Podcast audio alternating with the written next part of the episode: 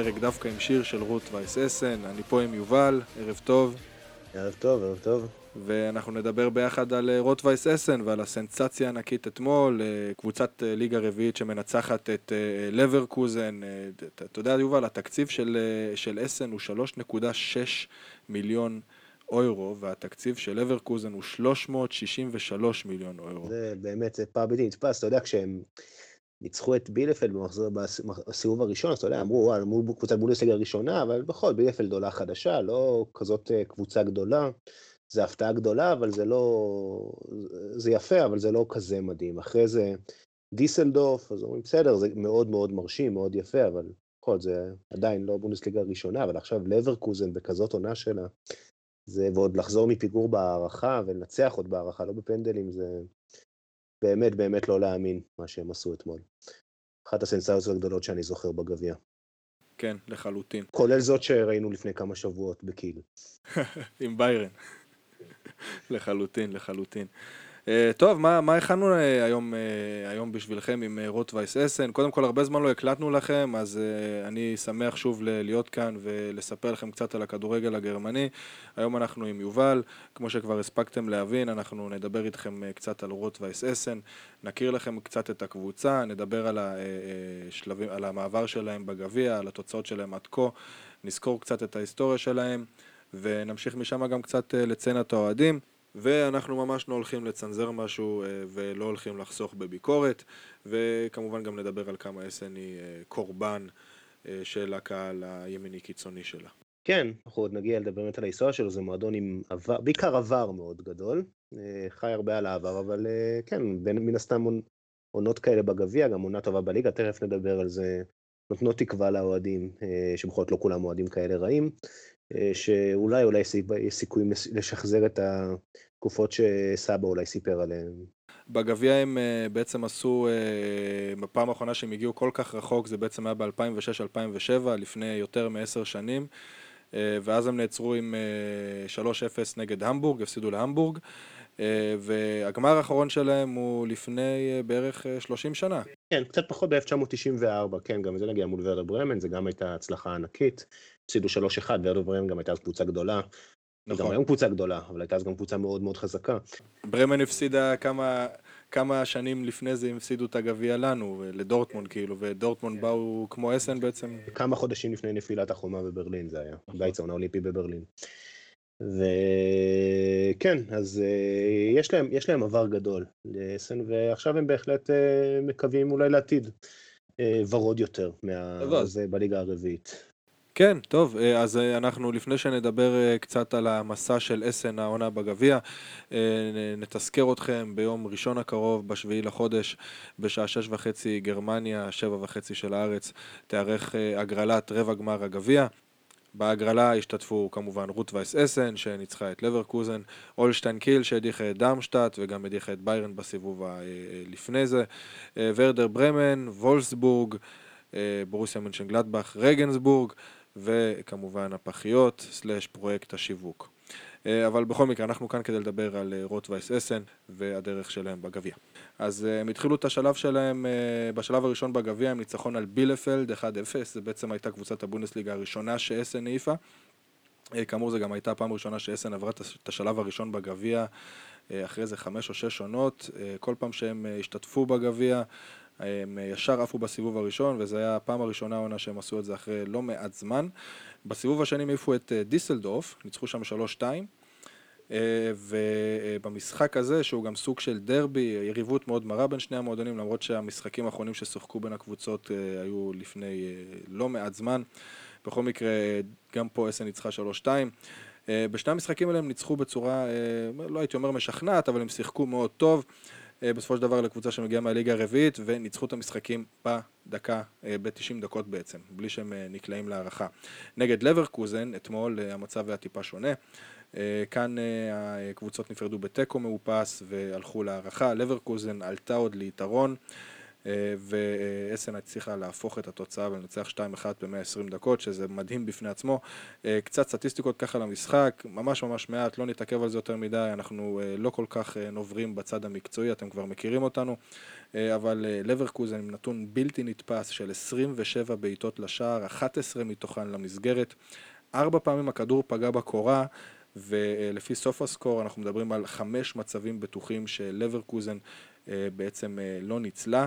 זה כמות מטורפת, בתכלס משחק מאוד מאוד חד צדדי על השער של אסן. שבאמת בשתי התקפות אולי הבודדות שלה במשחק הצליחה לכבוש פעמיים ולנצח את המשחק. גם שווה להזכיר כמובן את העבירה במחצית הראשונה, משיכה בחולצה של שחקן לברקוזן, שבתכלס הייתה אמורה להסתיים בכרטיס אדום. ואם אנחנו כבר מדברים כמובן על אסן, אז אי אפשר בלי זימון אנגלמן, בעצם החלוץ של הקבוצה הזאת. אנחנו מדברים על חלוץ בן 31, הוא מלך הליגה הרביעית, הוא שיחק בהמון המון קבוצות, בפרל, בלוטה, באוברהאוזן וכמובן ברודינגסהאוזן. ברודינגסהאוזן הוא אפילו שיחק תחת המאמן של בורוסיה דורטמונד 2, אנחנו מדברים על מאסן. בכל מקרה, זימון אנגלמן קיבל הצעות מהליגה השלישית בקיץ האחרון, אינגולשטאט רצתה אותו וגם מפן התעניינה, אבל אנגלשטיין, אנגלמן, סליחה, העדיף להישאר באסן, מה זאת אומרת להישאר? הוא בגדול גר בעיר, גם כשהוא שחק באוברהאוזן לצורך העניין הוא גר באסן, והוא העדיף פשוט לחתום ברוטווייס אסן. ולרדת בעצם לליגה הרביעית כדי לעזור למועדון לעלות חזרה לליגה השלישית לפחות, בוא נגיד, לעלות לרמות שהמועדון רגיל אליהם מהעבר המפואר שלו, שנדבר על זה קצת אחרי זה. בכל מקרה, אנגלמן עם 19 שערי ליגה, אנחנו מדברים על 22 משחקים בסך הכל בליגה העונה, יש לו עוד שלושה שערים בגביע, שזה גם כן מאוד מיוחד. נגד בילפלד ב-1-0, שדיברנו על זה קודם, הוא כבש את השער היחידי במשחק, אסן עלתה בזכותו. נגד דיסלדורף הוא כבש את השער הראשון במשחק, העלה את אסן ל-1-0 נגד דיסלדורף, גם כן שער מאוד חשוב, ואתמול כמובן שער הניצחון נגד לברקוזן, זאת אומרת גם בגביע... הייתה מאוד יפה מהצד, נכון, סיומת של חלוץ גדול, אין בכלל... זאת אומרת שרואים פה שיש פה חלוץ, הוא בעצם פוגע גם בליגה, גם בגביע, זה מה שבעצם עושה את ההבדל גם מבחינתה של אסן העונה, הוא פשוט קבלן נקודות. גם ברודינגסהאוזן, בעונה שעברה הוא כבש 26 שערים, גם זה קרה ב-26 משחקים, ולא סתם הוא גם הפך לאהוב הקהל. באינטרנט יש השטג שחוגג, בתרגום גרמנית זה אנגלמן יטפל בזה, סוג של אנגלמן will take care of that. והוא מקבל אס.אם.אסים מאוד אחרי המשחק, אחרי משחקים שהוא כובש בהם שערי ניצחון, וממש ממש אהב, הפך לאהוב הקהל, למרות שהקהל אפילו לא נמצא באצטדיון. כן, ובאופן יש באסן באמת שילוב מאוד יפה בין צעירים, לא מאוד צעירים, אבל גיל ממוצע סביר של 26, יש שם כמה שחקנים צעירים וגם כמה שחקנים מאוד מנוסים. זה קודם כל אנחנו מדברים גם על השוער שלהם, דניאל דברי, הוא בן 33, הגרמני-איראני, שפתח כמעט בכל המשחקים של הקבוצה העונה. יש שחקן שאני זוכר אותו מהתקופה שהוא שיחק לא רחוק מפה, נגיד, שזה גרוטה, המגן, דניס גרוטה, הקשר האחורי, שיחק בקמניץ כמה שנים והגיע לפני שנה וחצי לאסן, גם הבקיע כבר ארבעה שערים העונה, למרות שהוא בעמדת הקשר האחורי, גם שחקן בן 34. זאת אומרת, ויש כמה שחקנים מנוסים, חוץ מאנגלמן, שבאמת מחזיקים את הקבוצה בצד של לתת לצעירים את הניסיון שלהם, באמת מרקם מאוד טוב, מבנה מאוד טוב של הקבוצה. כן, זה לא מקרי ההצלחה שאנחנו רואים שם העונה, ושוב, לא רק בגביע, גם בליגה, אמנם בליגה יש להם תחרות קשה עם קבוצת המשנה של בורוסיה דורטמונד, אבל הם במיקום טוב, ויש סיכוי שהם יוכלו גם לחגוג עלייה בסיום העונה הזאת. כן, אני מאחל להם על כל פנים לעלות. בכל מקרה, נתחיל ככה קצת לדבר על ההיסטוריה של המועדון, נתחיל לזכור אותה. מה אתה יכול לספר לנו על ההיסטוריה של אסן, יובל? כן, קודם כל כן, זה מועדון שכמו שאמרנו שהוא מצד אחד הוא גדול, יש לו 6,500 חברים שמשלמים דמי חבר קבועים במועדון, זה המון לליגה רביעית, זה ממש לא מובן מאליו, נכון? זה לא מה שיכולים להשוות עם ביירן, דורטמונד, שלקה, קלן, פרנקפורט, גלדבך ומועדונים מהסוג הזה, אבל זה לליגה רביעית זה כמות יפה מאוד. יש לו יציון חדיש של 20 אלף מקומות שאנחנו עוד נדבר עליו, יש לו מסורת מפוארת, גביע גרמניה ב-53, אליפות גרמניה ב-55, אליפות מערב גרמניה ב-53 ו-55, שעד 1963 הייתה, לא הייתה בונדסליגה, היו עובר ליגות אזוריות שמהן עלו לטורניר הגמר, אז האליפויות אז- האלה הן גם משמעותיות, זה מועדון שבאמת יש בעצם- לו היסטוריה גדולה. אז אנחנו מדברים פה בעצם על אחד המועדונים הגדולים בחבל ארור. אה, כן, הוא- הוא לא, הוא לא מהכי גדולים בחבל ארור, הוא לא דורטמונד, הוא לא שלקה, הוא גם לא דויסבורג או בוכום, לא מבחינת מספר חברים ולא מבחינת אה, שנים בטופ. הוא אחריהן, זה מועדון שידע מעט מאוד עונות בבונדסליגה הבכירה, מאז שהיא הוקמה ב-1963. הוא שיחק שם עונה אחת ב-66-67, ירד, עלה שוב ב-69. אחרי שתי עונות הוא ירד בסקנדל שכבר דיברנו עליו כאן פעם פעמיים, עוד נחזור אליו תכף. הסקנדל של 1971, הוא עלה שוב ב-1973, הפעם לארבע עונות, וב-1977 ירד בפעם האחרונה מהבונדסליגה הראשונה, זה מועדון בעצם, הוא מצד אחד מפואר, מצד שני הוא חי על זיכרונות, ורוב האוהדים שלו היום לא חוו משחק בונדסליגה ראשונה מעולם, עם הקבוצה שלהם. אז למה בכל זאת אה, הוא נחשב לאחד הגדולים בחבל ארור? כן, אז קודם כל כשאנחנו מדברים על תהילת העבר הזאת, צריך לזכור שזו עדיין תהילה רצינית יחסית. אה, לא, לא הרבה מועדונים בגרמניה יכולים להציג אליפות שהם, שהם זכו בה. ובגלל שעד 1963 עלי- היו ליגות בחירות אזוריות, זאת אומרת לא רק ליגה בחירה אחת, אלא היו לנו כמה עשרות קבוצות שנחשבו לקבוצות ליגה בחירה, אה, וזו של המערב, הליגה, האוברליגה המערבית הייתה יוקרתית ואיכותית במיוחד, אז לא מעט קבוצות ממערב גרמניה, בעיקר מחבל ארור, עדיין חיות על התהילה ההיא של לפני 1963. עכשיו, זה גם שמות חצי מוכרים, כמו וסטפליה הרנה, או פאוסט ובוטרופ, או ואנה אייקל, או כאלה הרבה פחות מוכרים גם לאוהדי כדורגל גרמנים, כמו לינן, מרל, או אר- ארקנשוויק ואחרות, או סיפורי סינדרלה מדהים, כמו וטנשייט שדיברנו עליה, ששיחקה ארבע עונות בבונדסליגה הראשונה. אז רוטווייס אסן עדיין יותר גדולה מכל אלה. היא בכל זאת הייתה עונות בבונדסליגה הראשונה, יש לה הרבה יותר חברים מכל אלה, וכאמור יש לה גם אליפות. אה, אבל כאמור זה, היא נמצאת בשורה, אפשר להגיד בראשית השורה השנייה של המועדונים בליגה, בחבל ארור. איך, אה, איך היה כל הנושא הזה של שנות ההקמה של המועדון? איך, אה, איך הכל התחיל? אז כן, זה מועדון שהוא מדבר על 1907 כשנת ההקמה שלו.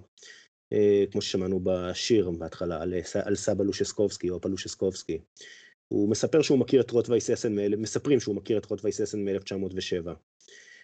אבל הוא כנראה לא ליווה את הקבוצה מהשנה הזאת, ולא רק בגלל שאנחנו מדברים פה על דמות בדיונית, אלא בגלל שב-1907 המועדון הוקם בכלל בתור מועדון ספורט והתעמלות. הוא היה איחוד של שני מועדונים קודמים, זה היה פרויסן ואייכה.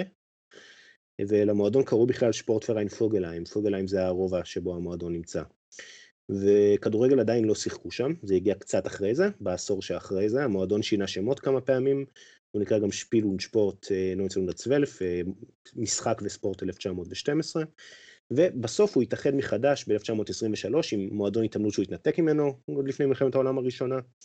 אה, כאמור, כמה פירוקים, כמה איחודים, ובעצם רק ב-1923 הוא קיבל את השם אה, רוטווייס אסן, אז בכלל לא קראו למועדון ככה. אז זה סיפור שהתחיל בעצם ב-1923, 1907 זה אחד השלבים היותר מוקדמים שלו. אוקיי, אמרת שהם אה, מרובע פוגלהיים, אז איפה הם שיחקו בעצם? ספר קצת על האצטדיון שלהם. כן, אז האיצטדיון המוכר שלהם, שהוא גם קרוב לאיצטדיון שהם משחקים בו היום, הוא נחנך אה, מאוחר יותר, זה האיצ- זה האיצטדיון על אנדר ההפנשטרסה, על ההפנשטרסה, על רחוב הנמל, קרוב מאוד לאיפה שהיום עומד השטדיון אסן החדש, והוא נחנך אה, בשנים האפלות של גרמניה, שאנחנו למעשה שבועיים וחצי לפני פרוץ מלחמת העולם השנייה. זה היה אמצע אוגוסט 1939, ה-13 באוגוסט 1939 אם אני לא טועה. אנחנו עוד נחזור למשחק שחנך אותו. אה, האיצטדיון נחרב כמעט לחלוטין בהפצצות של אה, בעלות הברית ב-43-44. אסן כאמור עיר תעשייתית מאוד מאוד חשובה, באזור תעשייתי מאוד חשוב, כמובן שהיא הייתה יעד אה, מרכזי להפצצות של בעלות הברית. אה, הוא נבנה במאמץ משותף של המועדון וחבריו עם סיום המלחמה, אה, כבר בסוף 45 מתחילים בעבודה עליו. וב-1963, זאת השנה שהבונדסליגה הוקמה בה, אבל ללא רוטווייס אסן, היא הצליחה לעלות רק שלוש שנים מאוחר יותר. היו"ר המיתולוגי והלב של המועדון, גיאורג מלכס, הולך לעולמו. שנה לאחר מכן, 1964, האיצטדיון מקבל שם חדש, גיאורג מלכס שטדיון, ובעצם אה, המועדון, רוטווייס אסן משחקת בגיאורג מלכס שטדיון המיתולוגי, אה, והמאוד מאוד ישן ובעל תנאים סניטריים נוראיים, זה, יש המון סיפורים על התנאים שם. אה, עד 2013 בעצם, שאז אה, נחנך השטדיון אסן החדש, הוא נחנך בהתחלה 2012, ואז היו צריכים לעשות שם עוד כמה שינויים, בקיץ 2013 הוא בעצם נחנך סופית. אוקיי, ובוא נחזור רגע לחנוכת האצטדיון המיתולוגי באפנשטרסה. אמרת שם שהיה איזשהו משחק מאוד מאוד גדול שעוד נחזור אליו, זה מאוד מעניין אותי. כן, אז זה היה אוגוסט 1939, ואם הוא התקיים, אז הביאו כמובן את הקבוצה הגרמנית הגדולה ביותר של אותה תקופה, אה, מה שמקביל פחות או יותר לביירן של היום. זאת השכנה מצפון, השכנה של אה, אסן מצפון, העיר שנמצאת צמודה, זאת אה, גלזנקירשן, השכנה היא שלקה 04, הקבוצה הגדולה שלקחה אליפויות. בקצב מדהים באותה תקופה, הייתה, מועד, הייתה מועדון מאוד חזק עוד לפני עליית הנאצים לשלטון, באותה תקופה גם לקחה כמה וכמה אליפויות, 30 אלף צופים נכנסים לאצטדיון, למרות שהוא הותאם ל-20 ומשהו אלף צופים, אה, אבל כמובן כולם רצו לראות את המשחק הזה. אה, ולמרות שהערים האלה היו שכנות, והיום יש באמת שנאה ועוינות בין המועדונים, פעם זה בעצם לא היה ככה, זה היה משחק ידידותי, אז כולם מאוד שמחו שקבוצה כמו שלקה באה לחנוכת האצטדיון. אה, והידידות הזאת בעצם בעצם נמשכה עד תחילת שנות ה-70. כמו שאמרנו, ב-1971 אסן יורד, רוטווייס אסן יורד בפעם השנייה. מהבונדסליגה הראשונה, וירדה בסקנדל מאוד מפורסם, סקנדל הבונדסליגה של 1971, שבעצם דיברנו עליו כבר אה, פעם או פעמיים פה. נכון, דיברנו על זה בפרק ההיסטוריה. אה, קצת סיכום קצרצר, כי לא צריך באמת אה, להתעכב על זה יותר מדי, מי שגם רוצה יכול להאזין שוב לפרק א' של ההיסטוריה הגרמנית, של הכדורגל הגרמני. אה, זה סקנדל אה, מכירת משחקים בגרמניה שהתפוצץ אה, בשנות ה-70, בתחילת שנות ה-70 היו מעורבות בו הרבה מאוד קבוצות, ביניהן שלקה, בילפלד, אופנבך, גם בראונשווייק והרטה ברלין. בקיצור כמעט חצי ליגה, ודווקא רות וייס אסן שלא הייתה מעורבת בסקנדל הזה, אלא ירדה ליגה באופן לא ספורטיבי בגלל שקבוצות כאלו ואחרות קנו משחקים, דווקא הם ירדו ליגה. אה, בצורה כמובן לא ספורטיבית. שלקה שבעצם מכרה, אה, שחקניה מכרו הכי הרבה משחקים אה, בסקנדל הזה, קיבלה בעצם סוג של פרס. היא אמנם נענשה, אבל היא עדיין נשארה בליגה. ובמצב הזה, או בסיטואציה הזאת, אוהדי רוטווייס אסן פשוט לא יכלו יותר לקיים את הידידות הזאת, או את הסוג של חברות שהתקיימה אז בין הקהלים.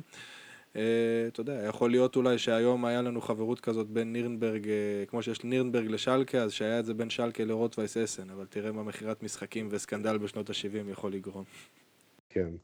אה, נכון, וזה באמת גם הייתה מכה מאוד קשה למועדון, כי זה לא רק לרדת לבונדסליגה השנייה, הבונדסליגה השנייה נפתחה קצת אחרי, הם בעצם ירדו שוב לליגה אזורית. למזלם הם הצליחו לחזור שוב ב-73, כמו שאמרנו. אבל שוב, זה, הם הצליחו להחזיק ארבע עונות, זה השיא שלהם, ארבע עונות ברצף בבונדסליגה הראשונה. אבל שוב ב-1977 הם יורדים בפעם האחרונה. ו... ומאותו רגע הם בעצם בתהליך של אה, ירידה מתמידה, היו להם קצת עליות, אבל בגדול הם לא חזרו מאז לבונדסליגה הראשונה. וביחד עם הירידה הזאת גם מתחילות להופיע כל מיני תופעות מאוד שליליות ביציעים של אסן. כן, פה בעצם uh, הצצנה של אסן, או צצנת האוהדים של אסן, מה שעדיין לא היה צצנה באותם שנים, אבל הקהל של אסן בעצם מתחיל לקבל uh, את האופי החוליגני והימיני uh, קיצוני, שהוא גם uh, ידוע בו היום. Uh, אנחנו בעצם מדברים uh, על צצנת אוהדים שהיא מאוד מאוד uh, מיוחדת, גם באיזשהו מקום.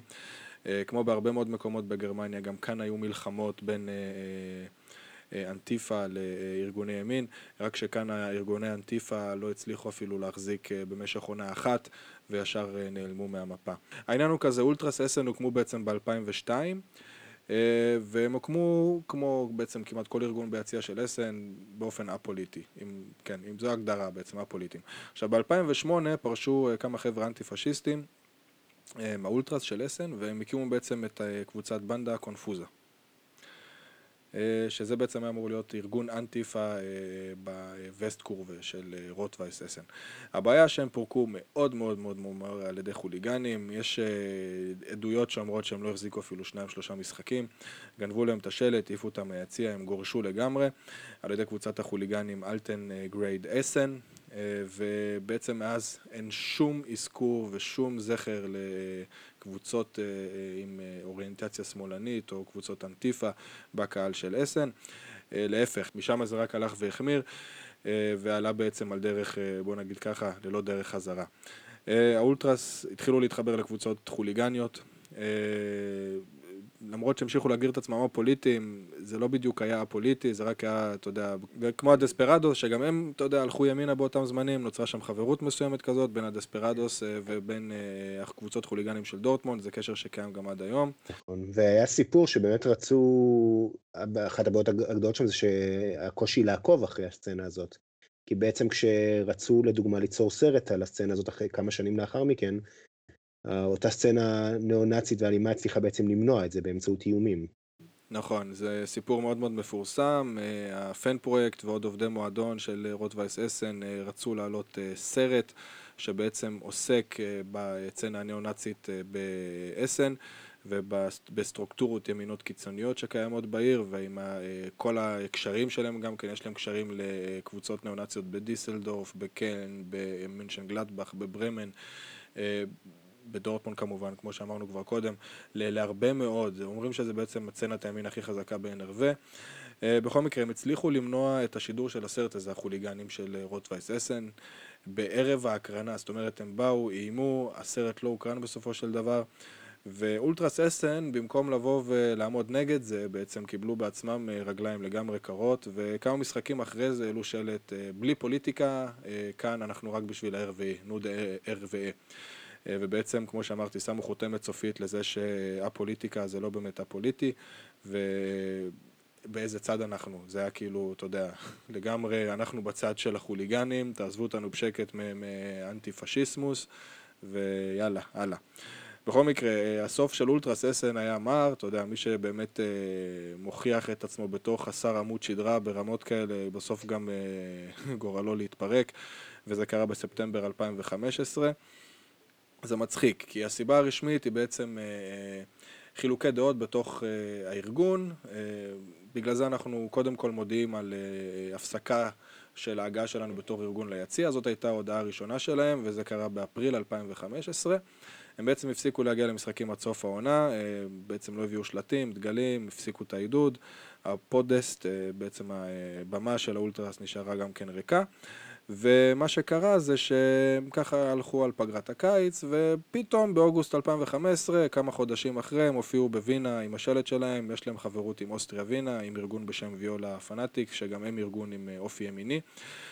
הופיעו שם עם השלט שלהם, כמה ימים אחרי זה הופיעו שוב במשחק בית עם השלט שלהם, והיה נדמה שכל ההודעה הזאת שיצאה ממש כמה חודשים אחרי זה, שהיא כבר לא רלוונטית, ושהארגון חוזר לסורו וחוזר ליציע והכל בסדר.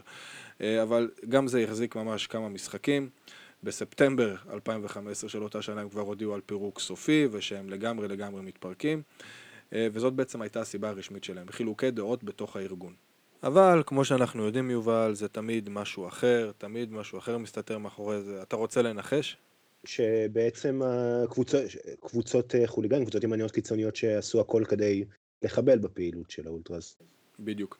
היו שם איומים, היו שם מניעה של הצטרפות של חברים חדשים לארגון, וכל זה בעצם זירז את הפירוק של האולטרס. מה שקרה בעצם זה שאנשי אולטרס אסן הסתבכו עם האנשים הלא נכונים. מדובר על קבוצת חוליגנים שנקראת אסנה לובן, והסכסוך הזה בעצם הוביל למכות ביציאה במהלך משחק ליגה נגד קריי בליגה הרביעית והחוליגנים האלה פשוט דאגו שאולטרס אסן לא יופיעו יותר כארגון, הם פשוט אמרו להם חד וחלק, אתם לא מגיעים כארגון, תתפרקו. וברגע שהם הגיעו, הגיעו לעוד משחק או שניים, אז אתה יודע, זה עוד היה איכשהו סוג של משא ומתנים ועימותים כאלה קטנים, אבל בסופו של דבר הם הבהירו להם שהם לא יכולים להופיע יותר בתור ארגון, כמו שאמרתי, אולטרס אסן כשאתה חסר עמוד שדרה, בסופו של דבר זה חוזר אליך בבומרנג, והסוף שלהם היה די מהיר. כן, ובעצם יש שם באמת כל כך הרבה קבוצות עם, של חוליגנים ביציע, ש... שאנחנו מדברים על האלטנגארד אסן ורודפאנס הסינדיה אולטרס, ובאמת יש שם, יש שם מגוון, מגוון גדול שלא באמת יפה. זה מלא מלא פירמות, באמת, זה, אפשר למנות את, ה, את הכמויות של הארגונים הניאו-נאציים או הפירמות, החוליגנים עם אוריינטציה ימינית קיצונית, באמת, אי אפשר לסיים עם הרשימה הזאת. אלטגרד אסן או אלטנגרייד אסן, איך שלא תגידו את זה, דיברנו עליהם קצת קודם, הם אלו שבעצם ב-2008 פירקו את ה...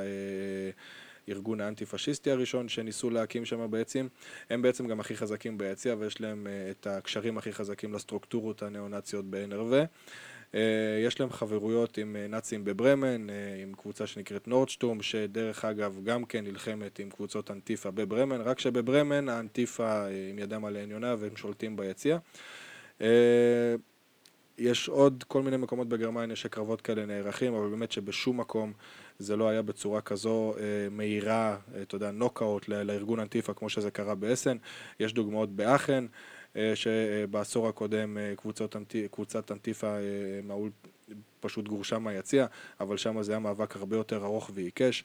גם בבראונשווייג זה היה מאבק הרבה יותר ארוך ועיקש עד שהאנטיפה ויתרה לקבוצות הימיניות קיצוניות והפסידה להם כביכול את הקרב. בדיסלדורף אפילו קבוצות אנטיפה ניצחו את הקרב הזה והחוליגנים היום לא נמצאים ביציע. וחשוב לציין גם כן שהאלטה גארדה האלה זה בעצם הדור הוותיק מהמבוגר יותר, מהארגונים החוליגנים שיש ביציאה של אסן. ואם אנחנו רוצים להראות שזה הבעיה בסטרוקטורות הנאו-נאציות האלה ביציעים, זה בעצם לא, לא בעיה רק של האוהדים, אנחנו... זה לא בעיה רק של הקהל, זה לא בעיה רק של רוטווייס אסן או של היריבות שלה, אנחנו יכולים גם להיזכר במקרה שהיה שהקבוצה שיחקה אה, משחק חוץ בברגיש גלדבך ליד קלן, וכשהם חזרו מהמשחק, היה סיפור שהם נתקלו ברכבת בקבוצה של אה, מפגינים כורדים שהשתתפו בהפגנה. נכון. והניאו-נאצים של אסן לא, לא מאוד אהבו לראות אותם, זה לא כך שינה להם מה הם רואים מולם, הם ראו מולם זרים, אה, זה לא שינה להם ערבים, טורקים, כורדים, מה הם רואים שם, ובעצם תקפו אותם שם בתוך הרכבת, אם אני זוכר נכון את הסיפור. נכון, פה אנחנו מדברים על שתי קבוצות, אה, אנחנו מדברים על קבוצת ונדלס וקבוצת יונגה אסנה, שזה גם שני קבוצות חוליגנים, זה בעצם הדור הצעיר של החוליגנים. אה, הם גם נמצאים במעקב מאוד מאוד הדוק של המשטרה, אה, מקבלים כל פתיחת עונה מכתבים מהמשטרה עם אה, Stadionverbot, בעצם עם איסור להגיע לאצטדיון, הם נרדפים על ידי המשטרה, והם גם בעצם החברים של דורטמונד, של הנורדסייד היום, ומה שגם פעם היה הריוטס 0231, ויש להם גם קשרים מאוד חזקים לחוליגנים ברוסיה. זאת אומרת, כמו שאמרתי גם קודם, יש פה בעצם הפרדה.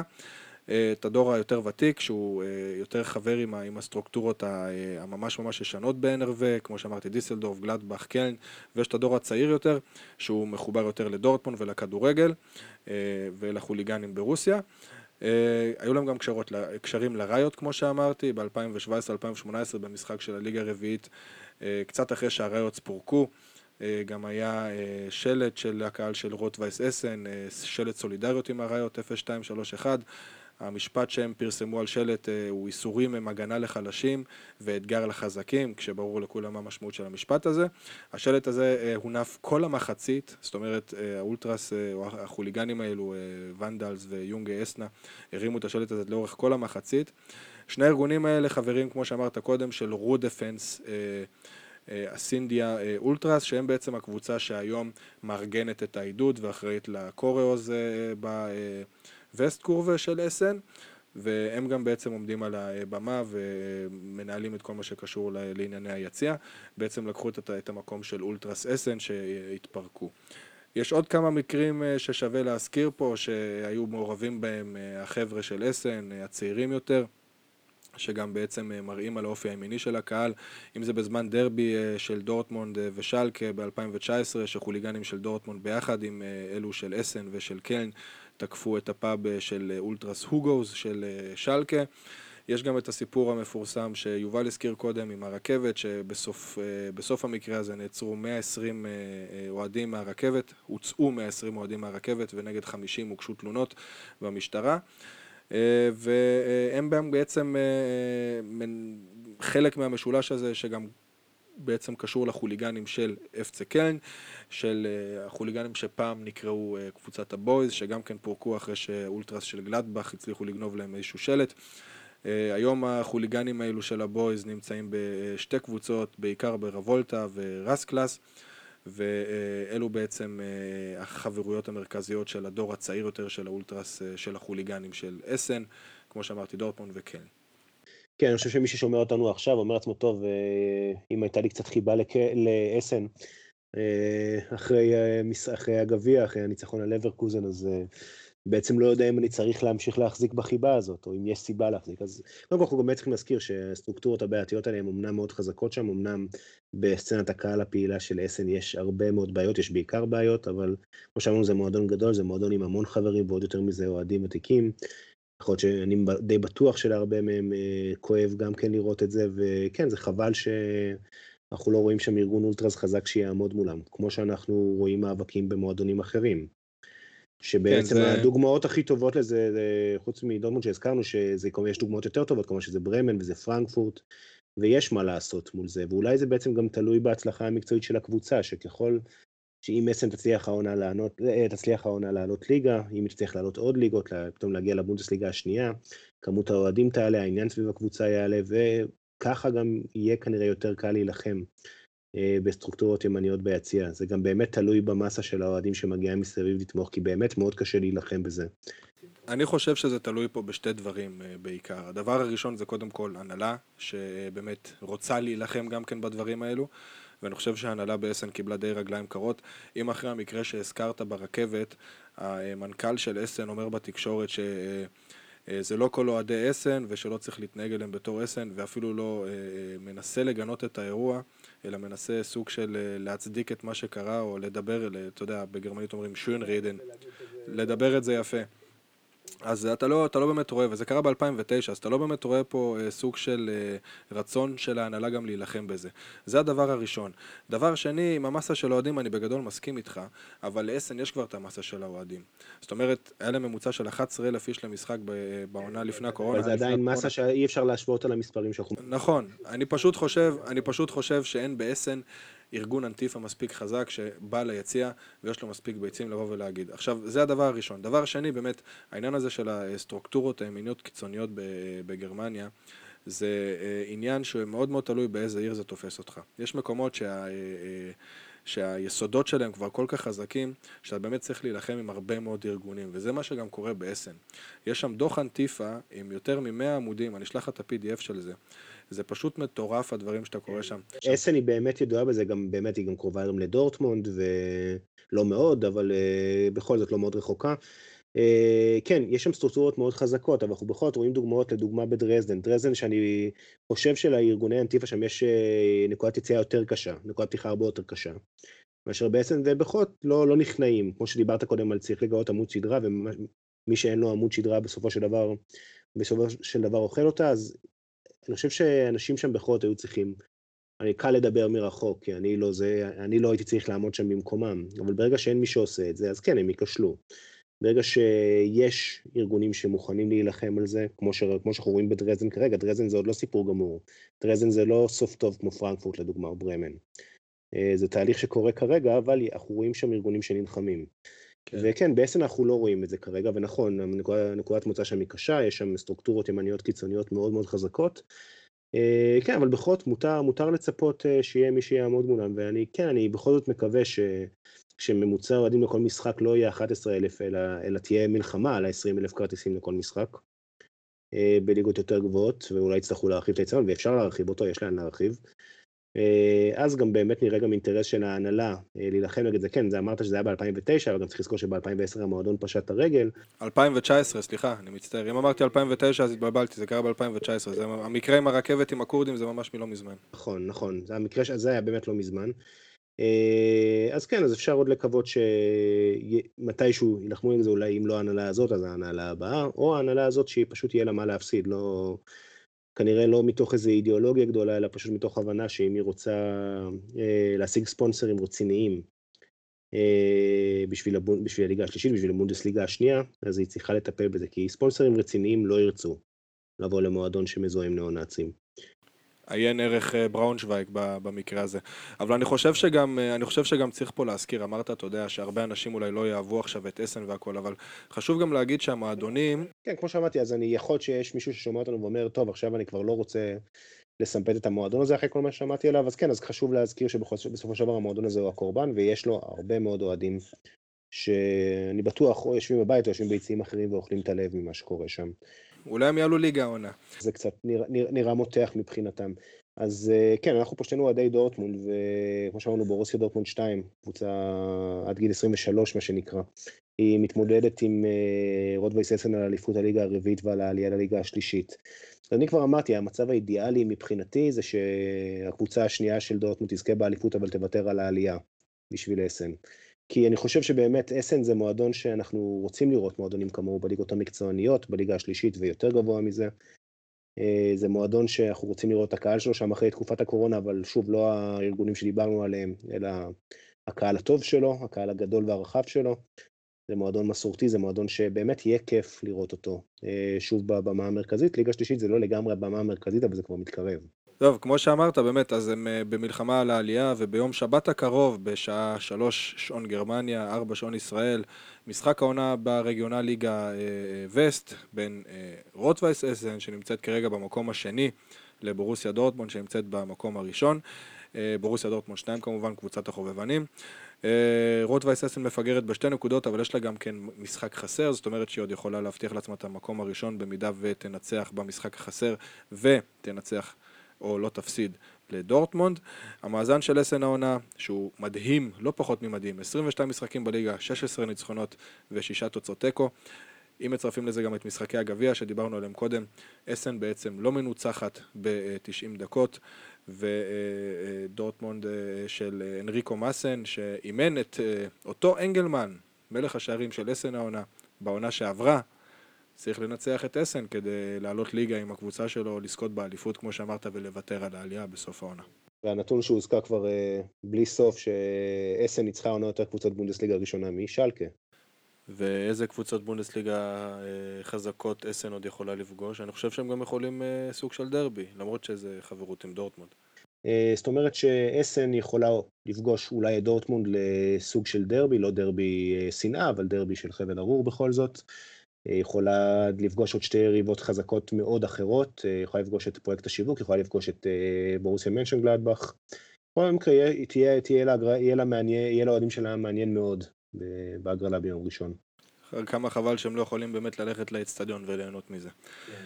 טוב, בכל מקרה, אנחנו נסיים כאן, אנחנו מאחלים לכם המשך האזנה נעימה, תעקבו, אנחנו נפרסם בזמן הקרוב כמה פרקים מאוד מאוד מעניינים, בין היתר גם פרק מאוד מאוד מיוחד שיעסוק בשלקה עצמה, ובעצם יסקר את כל המועדון הזה מלמעלה עד למטה, יפרק אותו לגורמים, כמו שהוא מפורק לגורמים בבונדסליגה, אני אוהב להגיד את זה, אני אוהב דורטמונד, סלחו לי מראש. בכל מקרה, שיהיה לכם המשך האזנה נעימה, ולהתראות.